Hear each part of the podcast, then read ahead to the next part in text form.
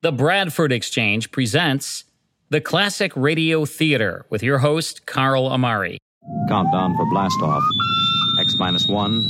Yes, it's Maxwell House Coffee Time, starring George Burns and Gracie Allen. Richard Diamond, private detective. The Johnson Wax Program with Fibber McGee and Molly. Suspense. It's time once again for another comedy episode of Our Miss Brooks.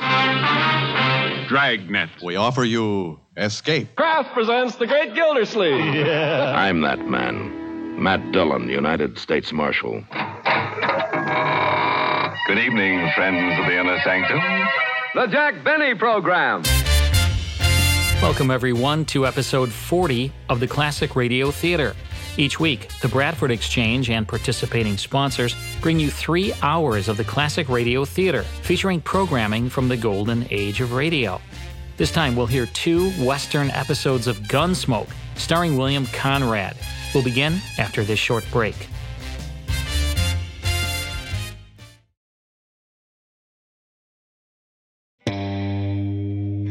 There were many Western radio shows during the Golden Age, but most were aimed at a juvenile audience. The Lone Ranger, Hopalong Cassidy, The Roy Rogers Show, Gene Autry's Melody Ranch, Wild Bill Hickok, and others. It wasn't until radio dramas were making way for television that the idea of a Western series strictly for adult audiences was conceived. CBS was investing in a newer and more promising visual medium, and the fortuitous cancellation of another program created an opening for Gunsmoke, a Western series unlike any before it. Developed by Norman Macdonnell, the writing for Gunsmoke was high quality, the sound effects top notch, and there was no shortage of violence and bloodshed. As events unfolded, the ever watchful Marshal Matt Dillon of Dodge City, Kansas, carried out the duties his shiny badge demanded. Within a year, several radio programs tried to emulate Gunsmoke's production values, but none came close. In 1955, the program made the transition to television with James Arness starring in the role William Conrad had made his own on radio. The video version featured all the characters we came to know and love from the radio series, but with a totally new cast. Gunsmoke would ultimately make television history by becoming the longest running US made Western series. Time now for the first of two Western episodes of Gunsmoke starring William Conrad. In this first story, a married couple kill four men in Dodge and then ride out of town. Marshal Matt Dillon tracks them. Here's Pussycats on Gunsmoke.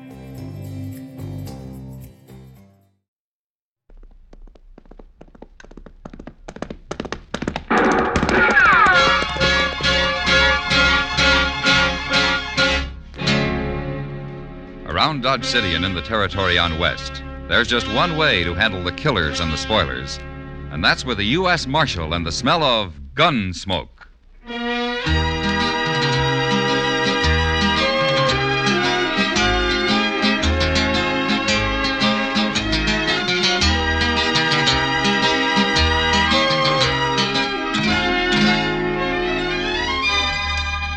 Gunsmoke, starring William Conrad. Story of the violence that moved west with young America. The story of a man who moved with it. Matt Dillon, United States Marshal.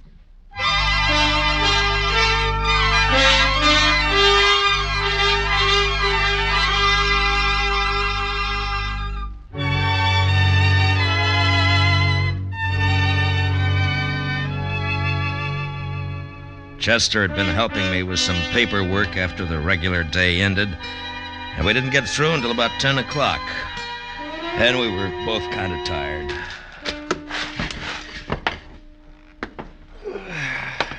Well, I sure never did think I'd hold out, Mr. Dillon. I got a cramp in my hand and a crick in the neck. What I need's a beer. I'll join you, Chester.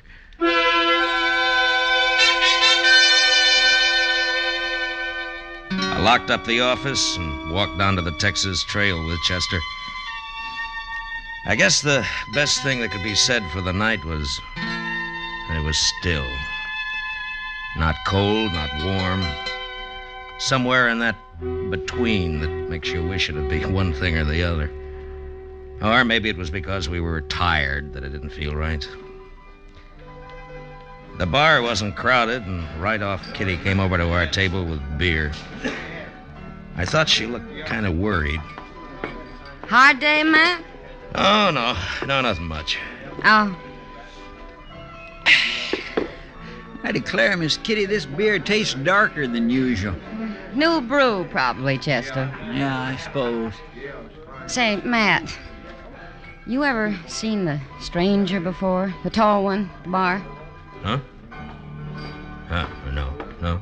My heavens, Mr. Dillon, he is a lofty man, and that's for sure. Look at him stretch out. Yeah. What about him, Kitty? Well, I don't know. Sam gave me the eye a bit ago, just before you came in. Huh? You trying to make trouble? Sam's not sure. Feller's been drinking straight for more than two hours, and he, he doesn't say anything. He just looks like he's getting ready. Maybe waiting for something. Yeah. Is the woman with him? Yeah.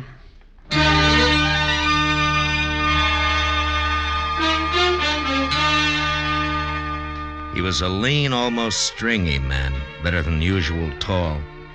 And he might have served in the army once because he wore his gun butt forward. As we sat, Chester and me, drinking our beer, he turned around a couple of times and looked at the door. I never saw a man with eyes as gray or with a skin to his face so dry and tough you'd swear you could get sparks off it with a flint. The woman standing next to him talked loud and often, but he didn't appear to be listening much. It was like Kitty said, he, he was waiting. About an hour went by, and the place began to quiet down. Most of the men drifted out to wherever their way was taking them. Oh. Oh. Excuse me, Mr. Dillon. You uh, want to get on back, Chester? Well, yes, sir. I was thinking about it. This beer is so dark, it's making me sleepy. well, you go ahead. I'll see you in the morning. You staying? Yeah, yeah, for a while, I think. On account of that tall fellow? Yeah, maybe. Guess I'll get a little whiskey and sugar. Might keep me awake. No, you go on, Chester. It's all right. Jack, how long you If it's all the same to you, Mr. Dillon, I ain't sleepy. But Jack, Okay. I'm tired. There's a hotel down the way, miss. They could put you up. You. Shut up. Nobody asked you. Oh, now, Jackie, you ain't got no call to talk to the man like that. He's just being helpful. Say, Mr. Dillon. Chester, be quiet. Honey, I'm tired. I want to go to bed. Trip on the stage and traveling all day. I, I swear I've never been so. Talk too much. Be quiet. Stay in here with me. But Jackie. You've been talking ever since we come in here. Stop or I'm going to hit you. Might not be a bad thing if you did, Mr. Dillon. If there's anything in this world I hate, it's a woman who does nothing but clobber her guns. Uh, Kitty. I bet he is miserable to be wed to, though. What do you reckon's ailing him? I don't know, Chester. You're still here, huh, Matt? Uh, yeah. Uh, uh, sit down a minute, will you, Kitty? Yeah, sure. You, uh, don't know their names, do you? No. They came in on the six o'clock stage from Oklahoma territory. That's all I know. She's been talking a lot, but mostly about clothes and liquor. He don't say anything. Yeah. You think they're married? She's wearing a ring. Mm-hmm. I never seen a man drink as much, Matt. It's like water with him. Honey. Hey, you. Honey. Uh, yeah. Excuse me, Matt. Yeah, sure. All right, then you get the drink then, sure. What do you want to drink? Huh? Sure. Huh? You want, you want, you want whiskey and sugar, don't you? Thank you, honey. Sure. Where do you think you're going? I'm going to freshen up, Jackie. Hmm. I'm coming right back. See you do.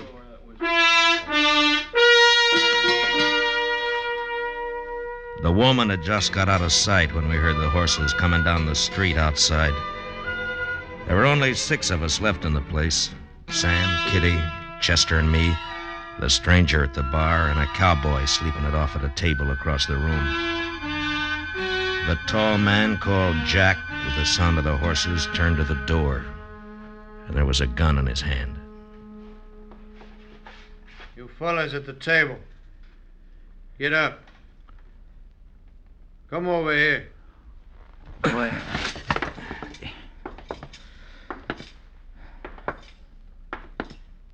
I kind of wondered what you were waiting for. I know you've been wondering. That's why you've been hanging around. I don't want no trouble with you. Stay out of the way, you won't get hurt. Don't you put your gun away, mister. Don't bother me. There's trouble coming through that door any minute. Put it back. I don't allow gunplay in Dodge. What you allow ain't up to you now, mister. If you're in trouble, it's my job to protect you and your wife. This is private trouble. If you want part of it, I'll give it to you right now. In the belly. Jack, they're here, outside. Yeah, no. We can get out the back. I ain't running no more. You either. Come on, get behind the bar. Yeah. You two fellas unhitch your belts. Leave 'em lay where they fall. Go on. Honey, you give me a gun, will you? I'll give you one, I'll give you one. Wait a minute. Okay. Now you two get around behind the bar. All right. At the end. You. You and the lady. Well, listen, you can't shoot up this place. Sam, do what he says. Chester and I did as we were told and got behind the bar along with Kitty and Sam. The tall man picked up our guns and tossed one to the woman, then dropped the others beside him on the floor. And then we waited. All of us behind the bar, except for the cowboy drunk asleep at the table. You only had that mirror in for a month. It's going to be busted for sure. Honey, we should have kept going. Got the train in the morning further west. We'd had to stop somewhere. This is as good a place as any. Listen, mister, I'm going over and get the boy sleeping at the table there. He's going to get hurt. You move an inch from where you're at, and I'll shoot you. Now shut up, all of you. I hear him out there. Yeah. Start shooting when that door swings in. Mr. Dillon? We... Stay down, Kitty. Don't worry, Matt. As I can figure. Uh, they stopped off with Dobbs. They'll be in a saloon. Sure. Oh, I know, Farrell.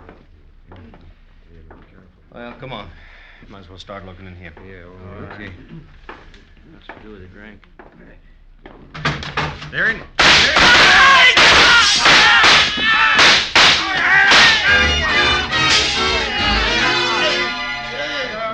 The shooting went on for about five seconds, and when the glass started to come down behind us, we covered up. And at that, I felt a warm trickle along the side of my face where a splinter had slashed me. There wasn't anybody behind the bar hurt beyond a scratch or two from the glass. But out there by the door and sprawled out beyond onto the walk were four men. They never had a chance. They'd never have another. Watch out for the glass, Jackie. We got him, we got him. Yeah. Yeah, we got him, honey. Oh, shit. One of them's still alive. Who is it? It's Acton. Let me. Never did like him. Come on, let's go. All right, Jackie. Sorry we messed up your place, honey. Don't you try coming after us, mister. Jack's had a taste of blood. Come on, come on. Jackie, we're gonna have to ride now? Yeah. Oh, honey, I'm tired. Take it easy later. Oh, Are you all right, Kitty? Well, I, I think so. Look at that mirror. Just look at it. What happened? Chester, get some guns from the office. Saddle up and get back here, huh? Yes, sir. Yeah, all right now, folks. There's just been a little shooting, that's all. Everything's gonna be just. Kitty, get Doc quick. What is it, Matt? This man isn't dead. Huh? Well, go on. Hurry up, will you? Well, yeah, sure.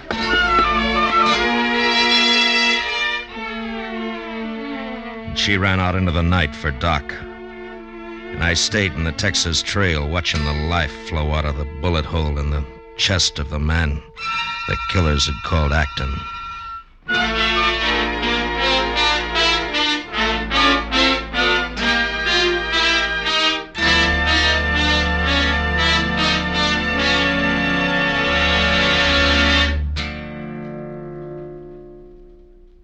We will return for the second act of Gunsmoke in just a moment. But first, you can help your fighting men and our children win the fight for life if you act now.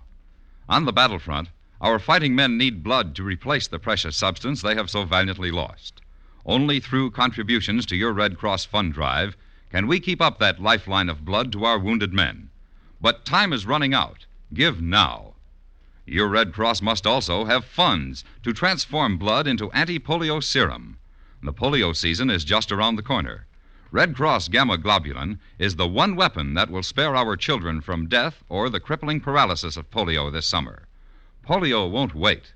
Your community, your neighbors, perhaps your own child, can be saved from the horrible effects of the dread disease if we do something now. Your Red Cross will not distribute the anti polio serum. It will be sent to critical areas by government health agencies. There will not be enough to protect every child this year, but many thousands will be spared polio paralysis this summer because you gave to your Red Cross. When your Red Cross Fund volunteer calls, give generously. Do it today. You give, they live. Now, the second act of Gunsmoke.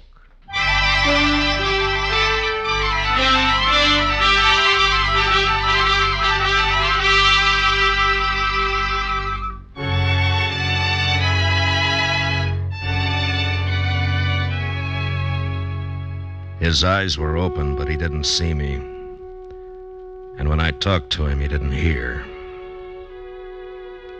While I waited for Doc, I went through his papers. His name was Brad Acton. That's all I could find. About two minutes later, Kitty came back with Doc. Didn't take Doc long to shake his head. Oh, poor fella. He's done, Matt. There's not a living chance. Yeah, if I could just get him to talk. We gotta find out who he is and what they've done, those two. Uh, I don't know. He's pretty near gone. We can't. Yeah. Acton. Acton, can you hear me? Acton.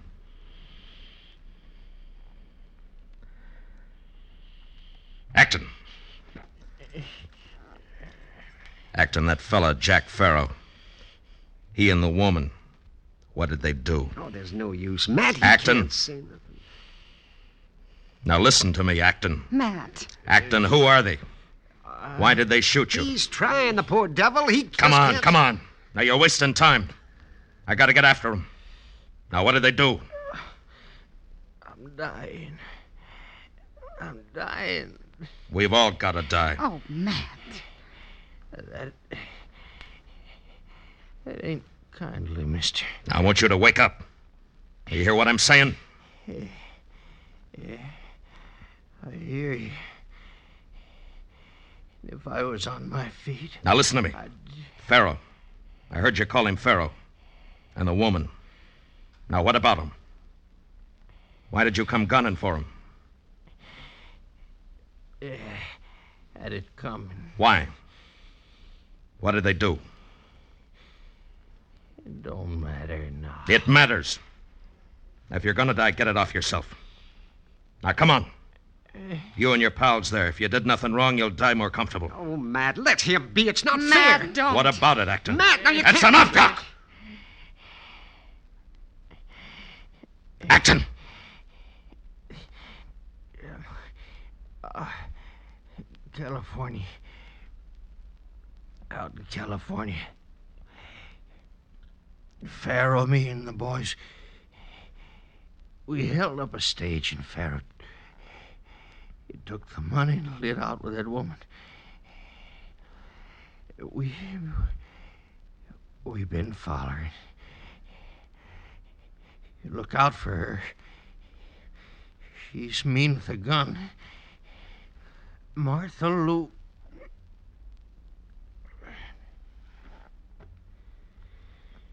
Yeah, he's gone, Matt. Yeah. I guess you had to do it that way, Matt. But But what? nothing. All set, Mr. Dillon? All right, Chester. You going after him, Matt? Why not? They done murder, haven't they?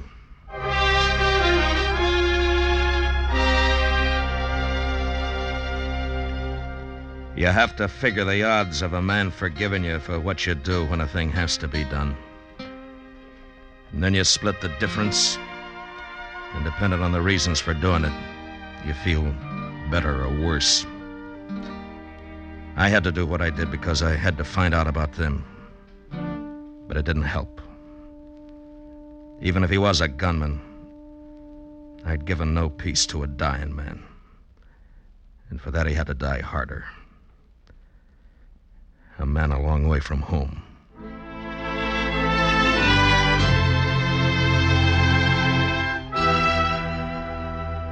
Chester and I rode out into the east, the way we figured Farrow and his wife would be headed.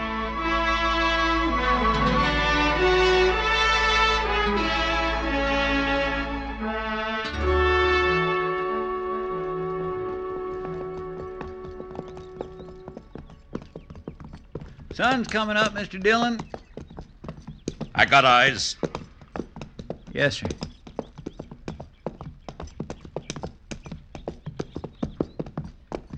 There's a homestead up around the bend.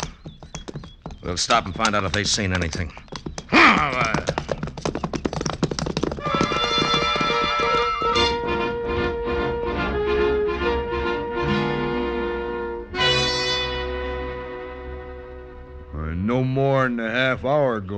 Marshal. I was fixing to fetch some water when I heard heard 'em. They stopped, huh? Yeah, the woman looked tuckered out. Never see a woman with all them skirts ride, ride the way she did. It was some picture. How long did they stay? Five minutes, maybe. Wife had some coffee, and they drank it, scalding, and then took off. Headed east? Mm, yeah. They wanted to know how far to Kinsley, or maybe they wanted to know the next station, and I told them Kinsley. I don't know. Santa Fe's due in there for Hutchinson about eight. They do something wrong, Marshal? Just four murders back in Dodge. Come on, Chester. The Farrows had enough start on us that if they got the train in Kinsley before we caught up, we'd have to use the telegraph and hope they could be stopped further down the line. With killers like that, there'd be a lot of shooting. And I figured it was my job to be there when it happened. We rode hard. It lacked a couple of minutes before eight when we saw the smoke of the engine. We still had a couple of miles to go to reach the station, and she was moving out when we got there. I swung aboard and held out a hand for Chester.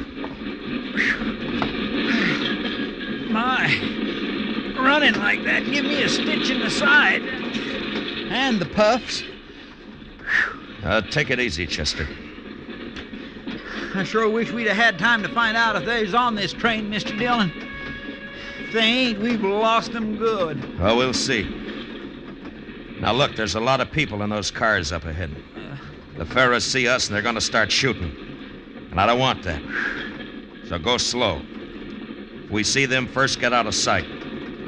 We'll wait until they get off the train. Yes, sir. Okay. No, Chester, put away the gun. No shooting on the train. Yes, Mr. Dillon. We started from the last car and moved up. That way they wouldn't see us first. I hoped we could get them without any gunplay at all. Mostly for folks who would get hurt. But I didn't have any stomach for shooting a woman, even if she was a killer. We got to the third car when Chester spotted them. There they are, Mr. Dillon. All right, get back. Okay, we'll just stay here. Conductor's coming this way. Good. Well, howdy, Marshal. Mr. Heinzen? You on a pleasure ride or business? Business, Mr. Heinzen. That couple, they're in the fourth, fifth seat from the front. The tall gent? Yeah, and the woman. Yeah, I wondered about them when they got on. Sure are a funny pair. She looks plumb wore out. They both done murder. Oh, Marshal, there's kids in the car. I want to get them without any shooting. As long as they don't see us, it'll be all right. Now, where's your next stop? About 30 miles down the line. Now. Well, we'll try to figure something out. I hope you can, Marshal. The train rolled on. I saw Miss Farah take a kid on her lap, play with it. And the mother in the next seat looked on with fond eyes. I wonder what she would have said if she knew. Jack Farah just looked out the window. We didn't make a move at the next stop. Two men got off, and there were still some 20 people left in the car besides the killers. About 15 miles beyond, the train pulled up again. I could see a big herd of cattle crossing the tracks. It was going to take a few minutes. Mr. Heinsohn came down the aisle to the platform where we were standing. Hey, Marshal, I got an idea. See what you think. Yeah? We'll be about ten minutes waiting until that herd gets across. How about if I tell the folks in the car they can get out stretched legs for a bit? Might give you a chance. To... All right, go ahead. Hey, say there, folks. Uh, there's little delay for cattle crossing. If you want to get off for a spell, stretch out a bit. There's plenty of time.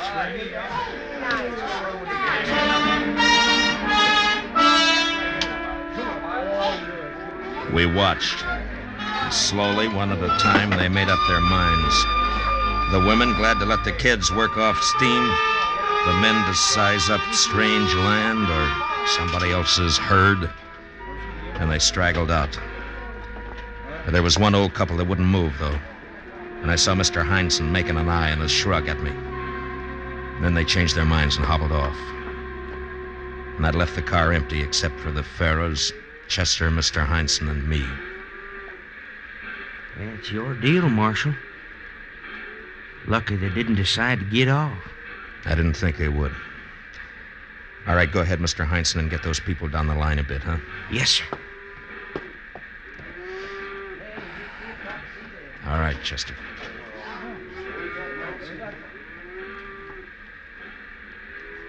This ain't nothing like California, Jackie. I never seen anything so flat. How far you think it goes like this? I don't know. you know, I think I'm gonna take me a nap. Yeah. Hmm. You want to take my gun for a while? Dig him in the rib. Hold on to it. Oh, honey. I said hold on to it. All right, get your hands up, both of you high, and don't turn around. But she must have had her gun already in her hand, wanting to give it to Farah to hold. She was fast. One minute she was upright in the seat, and then she was gone. Firing at us from behind the seat.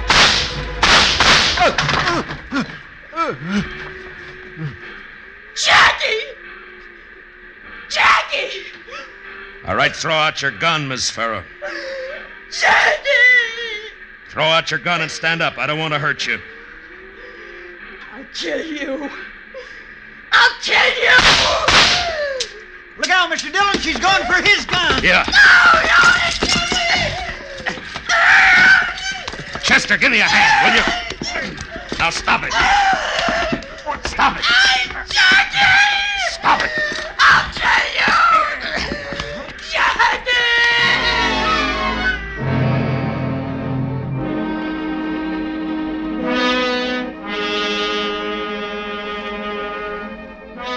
Like a crazy woman. It took both of us to hold her, and we couldn't even do that right until we had her handcuffed to the seat. And then she shut up. She just sat there looking at her husband's body. When we got off at the next stop to wait for the next train back to Dodge, Jack Farrow was taken away in a wagon to be buried. His wife stood by the tracks watching it as it moved off. And it wasn't until the wagon became a dust cloud out on the plain that she started to cry.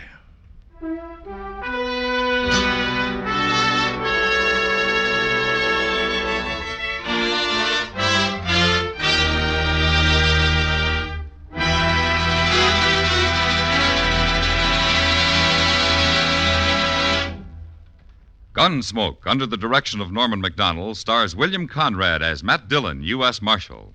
Tonight's story was specially written for Gunsmoke by Anthony Ellis, with music composed and conducted by Rex Koury.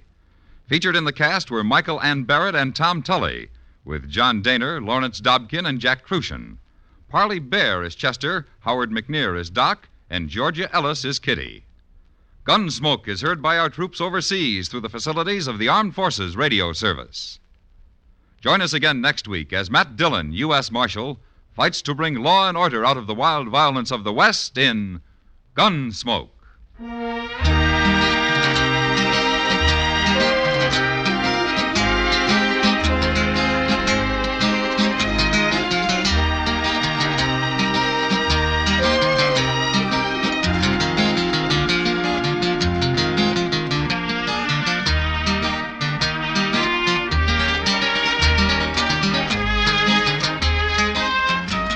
The scholastic standards are rigid at Madison High. You must have a sense of humor to attend.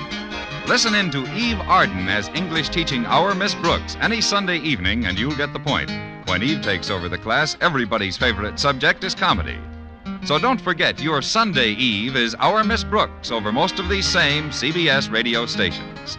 Be sure to enjoy her tomorrow night. George Walsh speaking.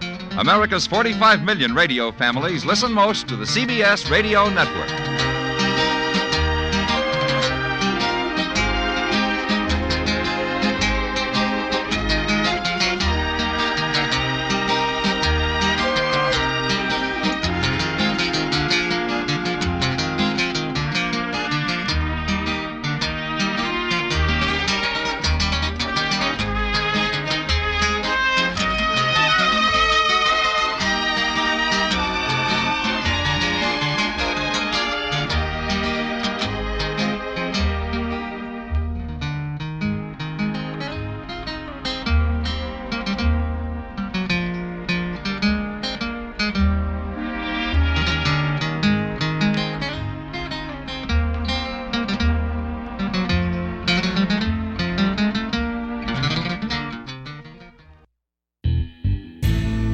That's Gunsmoke with Pussycats, starring William Conrad as U.S. Marshal Matt Dillon, with Parley Baer as his deputy Chester Proudfoot, from March 21, 1953, as heard on CBS. All of the classic radio shows we present on this series are direct from the master recordings.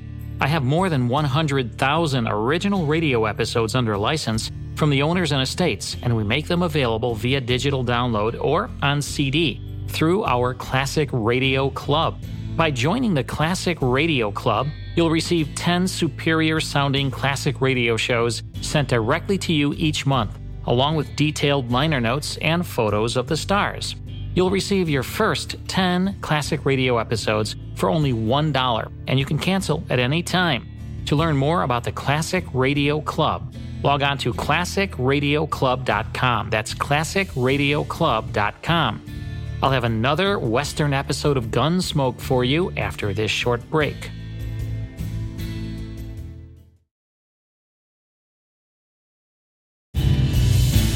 Welcome back to the Classic Radio Theater. I'm your host, Carl Amari. This time, U.S. Marshal Matt Dillon captures two killers and brings them back to Dodge. Three witnesses come forward to prove them innocent for an unusual reason.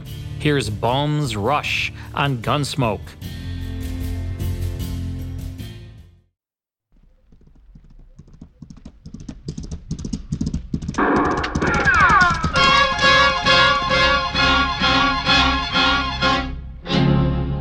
Around Dodge City and in the territory on West, there's just one way to handle the killers and the spoilers, and that's with a U.S. Marshal and the smell of gun smoke.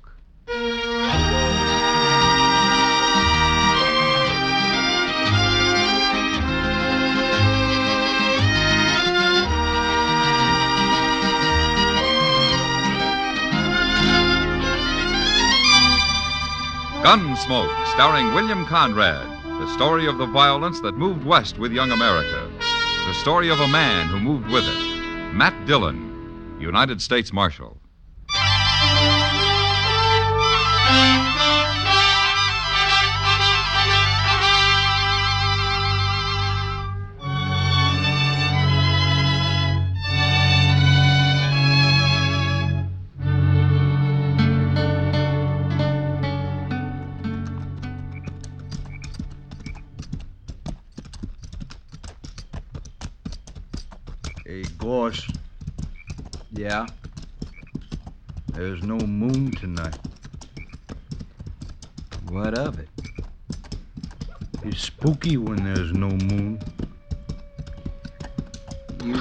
Of something, Orlo?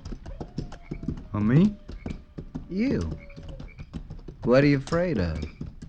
Of course, I ain't been much afraid of anything since the second battle of Bull Run. That so? Oh. I took my first bullet at Manassas Gap. I thought sure I'd die, but I didn't. That's nothing. When I got shot on the Chattahoochee River over in Georgia, I knew I wouldn't die.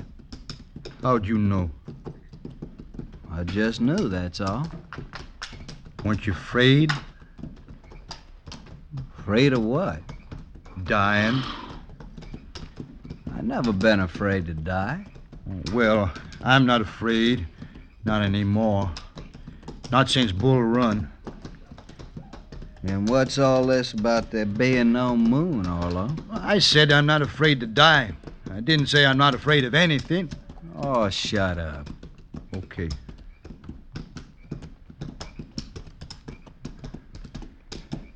Hey, Gorse. Yeah? Wished we could stop and light a fire. What? I got some pork to cook. Now listen here, Orlo. You trying to tie the rope around your own neck? No. Then eat your meat raw, you hear? Raw meat gives me the bellyache. You needn't worry about that, Orlo. Those people back in Dodge, they got a cure for bellyache. They have? For you, they have. A lariat rope over the limb of a cottonwood tree. Oh, they ain't going to catch us. They will you go building bonfires all over the prairie to cook your dang pork with. Well, I'll just build a little bitty Indian fire, Gorse. Oh, huh? shut up.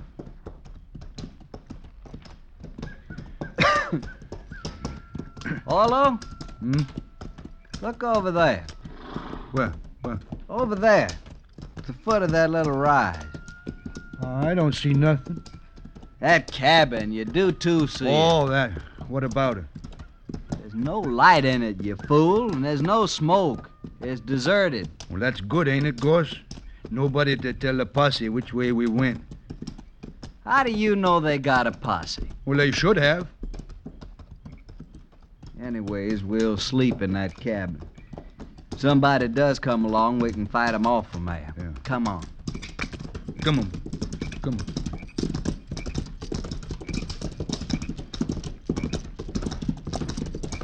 It's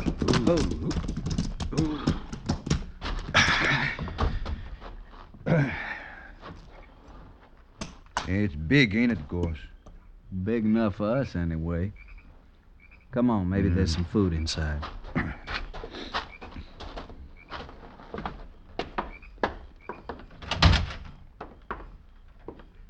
Hey, wait. There's a horse in here. He must have got in and the door blew shut. Poor thing. Well, get him out. Yeah. Easy, boy. Easy now, son. Easy, boy. I, I got him. Now, outside, fella. Outside. Come on. Yeah. Hey, that's funny. What's funny? That horse. He's all wet with lather. Lather? Hold it Yeah. right there. Hey, there's somebody in there. Now get your hands up. Wha- You're framed in the door and you'll die if you make a wrong move. Now turn around and stand there. And I'll take your guns.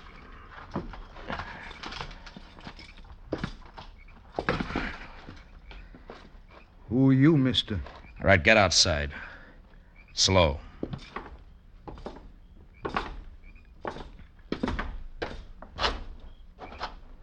All right, that's far enough.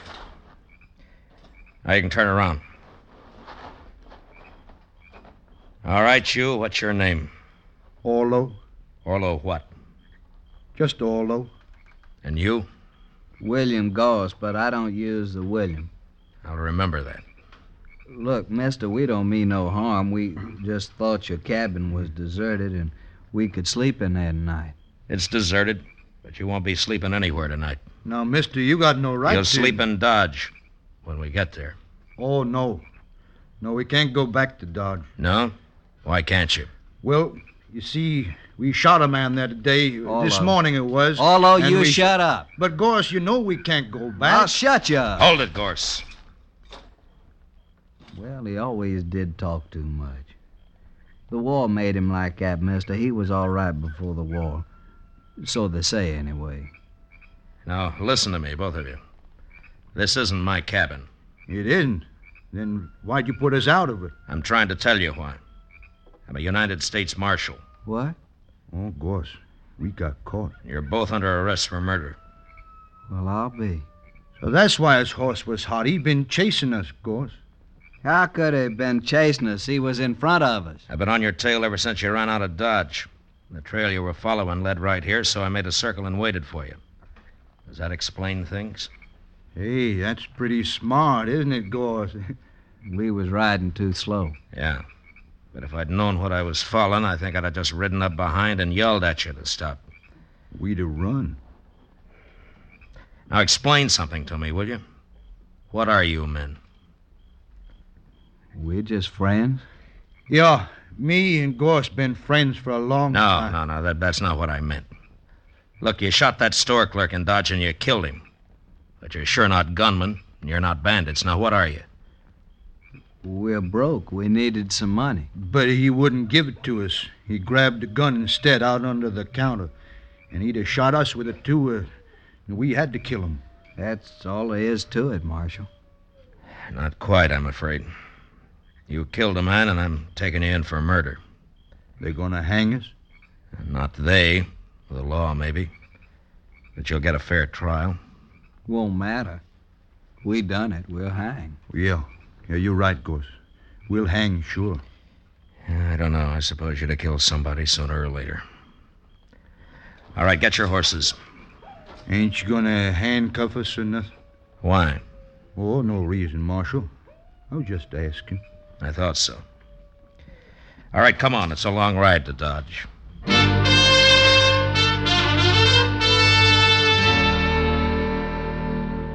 It took all night to ride back to Dodge. But I didn't have to watch my prisoners any more than if they'd been a couple of riders I'd thrown in with on the trail. Maybe it was all their years in the war, in the army, that made 'em do whatever I, as a marshal, told 'em to do. The idea of not obeying me never occurred to 'em. Next morning, I had Chester lock lock 'em up, and then I went off to get some sleep. About noon, I got up, ate something, and dropped into the Texas Trail. Sit down, Matt. Yeah, sure, Kitty. I uh, hear you brought in those murderers. Yeah, yeah, I did. Well, aren't you glad? Yeah, sure, Kitty. I'm glad. Well, they're the ones, aren't they? You got the right men. Yeah, they're the ones. They did it. Matt, sometimes I don't know. Kitty. what- They're, they're just a couple of not very bright men who, who've had too much war. I guess they just got used to killing. I don't think it means anything at all to them. Well, then. They're what? not mean and they're not vicious. They're just kind of loco. Well, that's what makes them dangerous, I guess. Marshal Dillon? Uh, yeah. I hear you brought in two men this morning uh, Gorse and Orlo. No? How do you know their names? Everybody does by now. Yeah, I suppose so. Uh, they didn't do it, Marshal. What? They're innocent. They didn't kill that clerk. Who are you, mister? My name is Blaine, George Blaine. All right, Blaine, what's this all about? Oh, what I said, Marshal. They're innocent. You see, uh, I and Ned and Lou, well, over there at the bar, we saw 'em just leaving Kelly's stable when that shooting took place. Would you swear to that in court? Why, sure, Marshal. How come you arrested them anyway? Well, I'll tell you, Blaine. They shot a man. Nobody saw that killing. Look, I don't know who you are or what your interest in this is, but they admit killing that clerk. So why don't you just go back and join your friends at the bar and forget about it, huh? No, Marshal, we won't forget about it. You shouldn't have arrested those men. And what's more, we're going to see to it they don't stay arrested. Oh? You want to see to it right now, Mr. Blaine? No. No, there are other men around here interested in justice, Marshal, and I think we'll talk to them first. Don't do it, Blaine. Don't get anything like that started here in Dodge. See you later, Marshal. Who is he, Kitty? I don't know, Matt. He and his two friends came in on the Santa Fe from St. Louis a couple of days ago. That's all I know. I wonder what they got in mind. Oh, they've been drinking. It's just talk, Matt. Yeah, maybe. I'll see you later, Kitty. So long. Hurry back, Matt.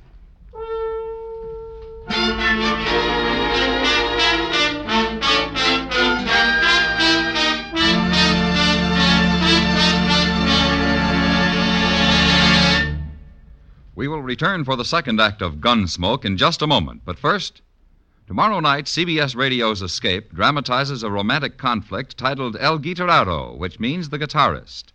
It concerns a Mexican musician who resorts to traditional and some surprising methods to protect his marriage when an American poet tries to steal his wife.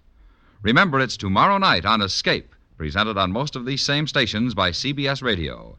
El Guitarrero. Now, the second act of Gunsmoke.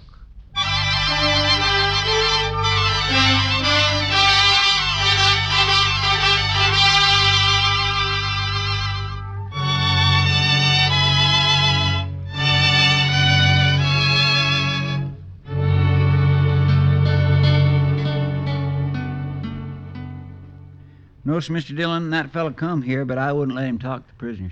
Was he alone, or did he have his two friends with him, Chester? Oh, he was alone, sir. But I did notice a couple of men waiting around outside now that you mention it. You, uh, haven't heard anything about this Blaine or his friends the last day or so, have you? No, sir. Nobody's mentioned them. Around me, anyway. Well, it sure stumps me. You think maybe they're going to cause trouble, Mr. Dillon? I don't know, Chester. They might try, but it'd be easier to stop if I knew what was behind it. Yes, sir. Yeah, mobs have tried to open this jail before, but to lynch somebody, not to turn them loose. Mighty curious, all right. Well, Chester, I'm going to have a talk with the prisoners. Maybe they might know something. Well, it's worth a try, sir. Yeah.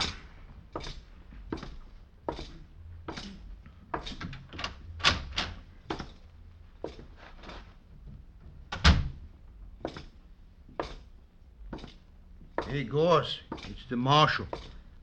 Hello, Marshal. Hello, Orlo. Gorse. How are you, Marshal? Well, is Chester treating you all right?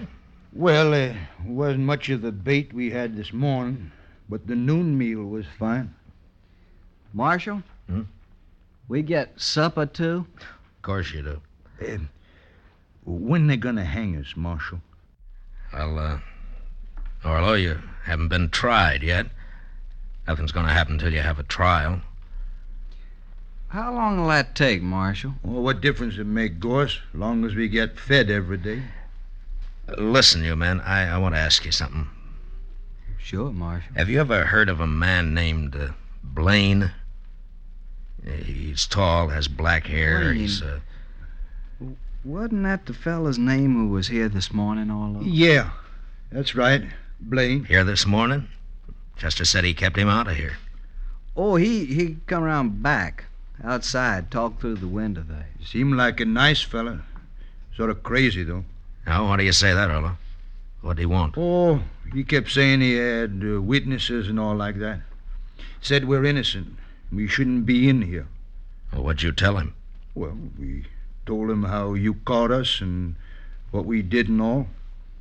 We told him there wasn't any witnesses we could see.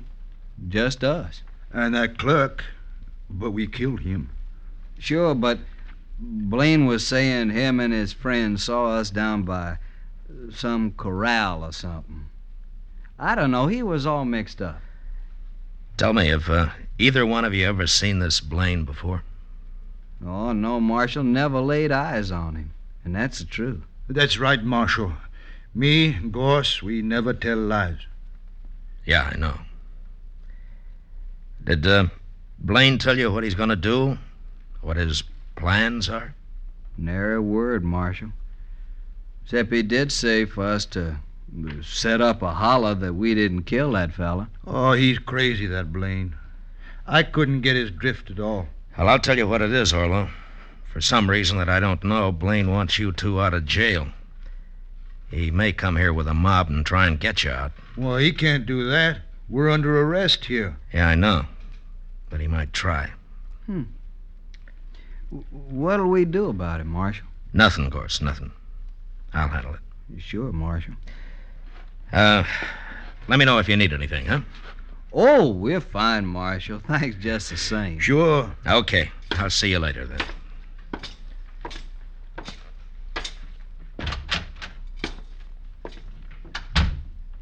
Ah, hello, Doc. What are you doing here? I heard there might be some excitement, Matt. Oh, you did, huh? Yeah, right here at the jail, too. Give Doc a gun, Chester. We can use another man. Name your preference, Doc. Shotgun or rifle? You sit right where you are, Chester. I'm not a gunfighter. My work begins where you fellas leave off. Well, you may have a busy evening, Doc. But I hope not. You never can tell, Matt. but I take things as they come. Yeah, I know. Mm-hmm. I better go and get my office cleaned up. If anyone gets shot, you send 'em right up there.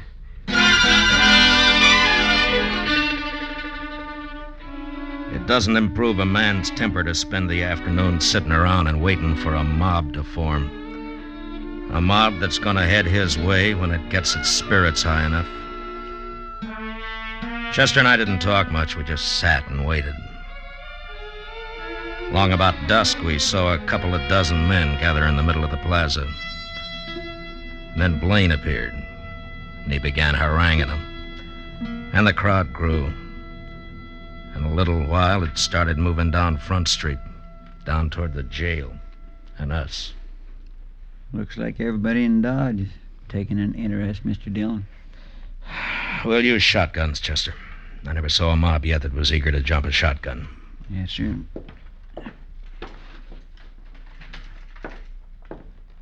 Here's yours, Mr. Dillon.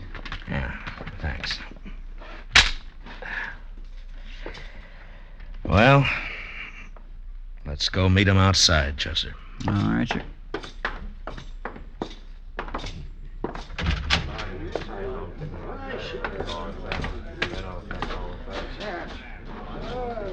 Here, this is good enough. Pretty big crowd coming, Mr. Dillon. Uh, maybe most of them are just curious. I sure am, anyway. What do you mean, sir? Well, I haven't got this Blaine figured, that's all.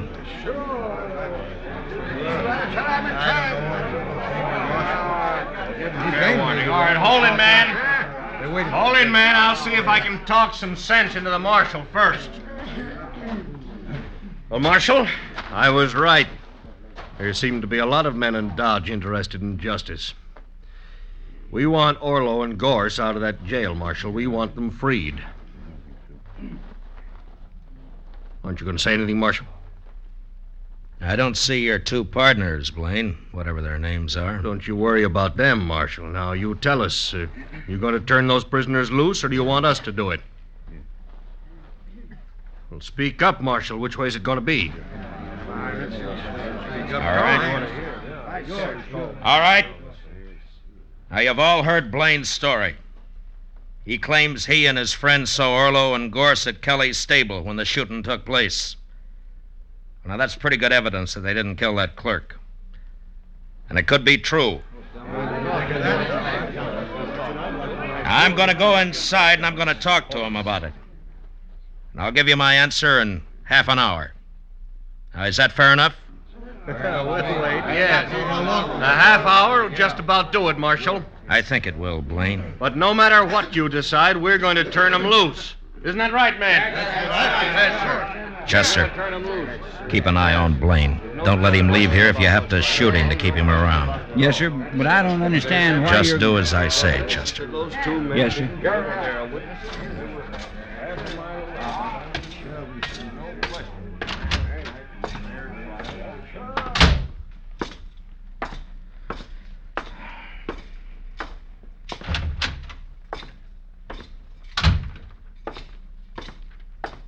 What's doing, Marshal? I don't know, Gorse, but I just might find out. This Dodge is a mighty strange place, wanting to turn prisoners loose. Yeah. I'll be back soon.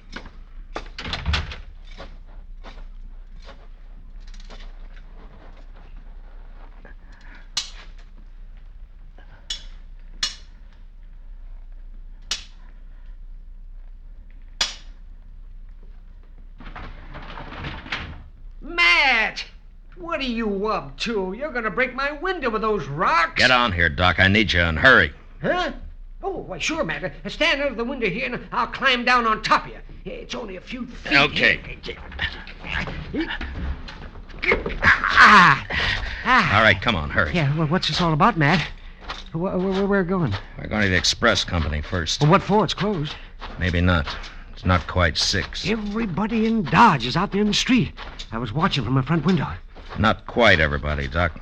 Blaine's two friends aren't there. Yeah, right. Well, what do you I'm working on a hunch, Doc. If I'm right, I want you as a witness. And we'll go back and show that mob what fools they are. Yeah, whatever you say, Matt. Uh, but I haven't got a gun. Don't worry, I'll do the shooting.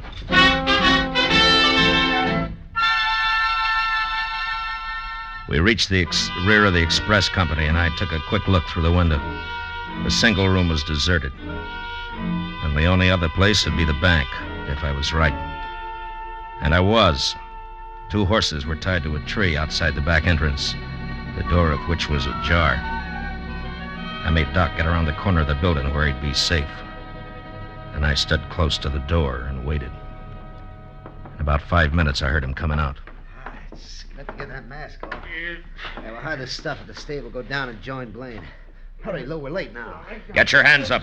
This is a shotgun. Don't use it. You, you got us. Don't shoot. Well, you're not the fightingest men I ever saw. All right, I'll take your guns now, and don't try anything. Yeah. And yours? Doc. Let's. Yeah. It's, oh, well, what do you know? Blaine's partners. You sure guessed right, Matt. Now, who's inside? Uh, we didn't hurt him, Marshal. Just tied him up. Who, I said. Well, that old man, the banker. All right, go take a look at him, Doc. Take those money bags with you. But be quick, we haven't got much time.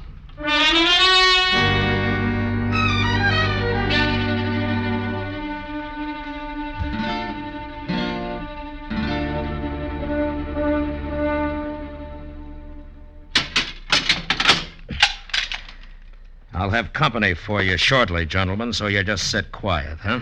Blaine's going to be mighty surprised at this. Come on, Doc.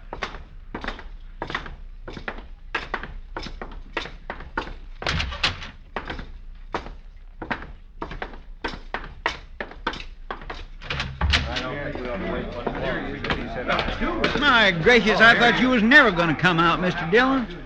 Well, Marshal, are you going to be smart? Are you going to turn him loose? You're under arrest, Blaine. What? Marshal, don't be a fool. You aren't arresting anybody. Is he, man? Tell him who I just locked up, Doc. All right. Uh, that's right, man. Marshal just arrested Blaine's two friends. What? You make one move and I'll cut you in half, Blaine.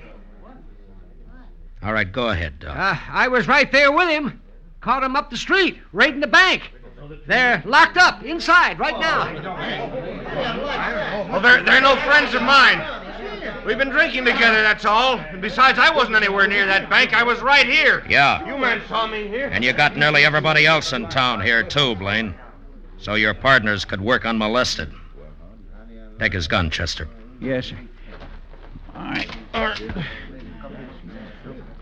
right. All right, you men. Now, you've made fools enough of yourselves for one evening. Now, you go back where you came from and stay there. Now, go on. Inside, Blaine. Your friends are waiting for you.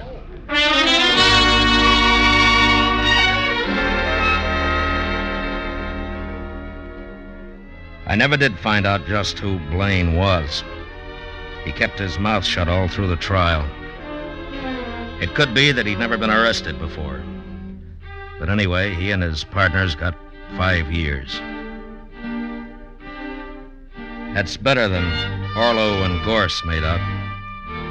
They stood up and told their whole story as straight as if I'd told it myself. I guess telling the truth was about the only sense of right and wrong that the war had left them. They weren't bad men, but they were dangerous. And early one morning, a month later, up in Hays City, on the order of the court,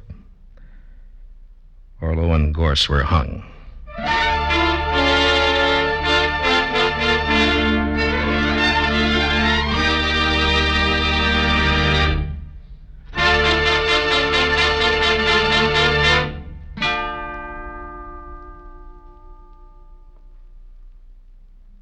Gunsmoke, under the direction of Norman Macdonnell, stars William Conrad as Matt Dillon, U.S. Marshal. Tonight's story was specially written for Gunsmoke by John Meston, with music composed and conducted by Rex Koury. Featured in the cast were John Dehner and Harry Bartell, with Lawrence Dobkin and Lou Krugman. Parley Baer as Chester, Howard McNear as Doc, and Georgia Ellis as Kitty. Gunsmoke is heard by our troops overseas through the facilities of the Armed Forces Radio Service. Join us again next week as Matt Dillon, U.S. Marshal, fights to bring law and order out of the wild violence of the West in Gunsmoke.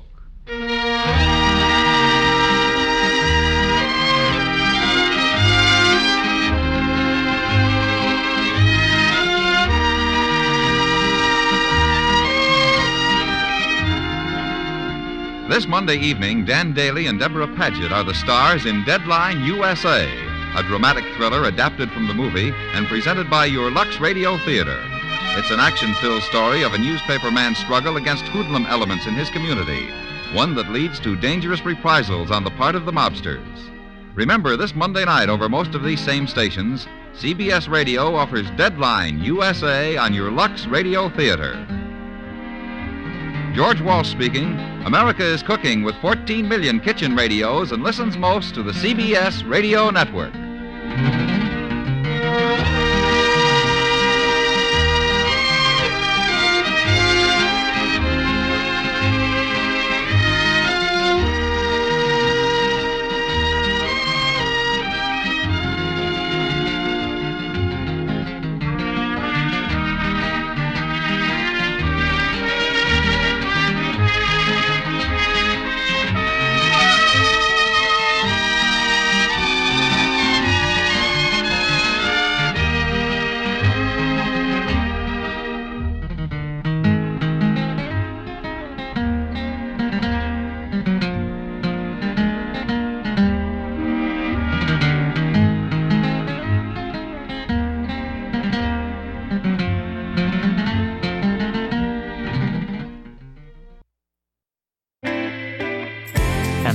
Gunsmoke with Bums Rush, starring William Conrad as U.S. Marshal Matt Dillon from April 18, 1953, as heard over CBS. Stick around, I'll give you our lineup for episode 41 of the Classic Radio Theater after this short break.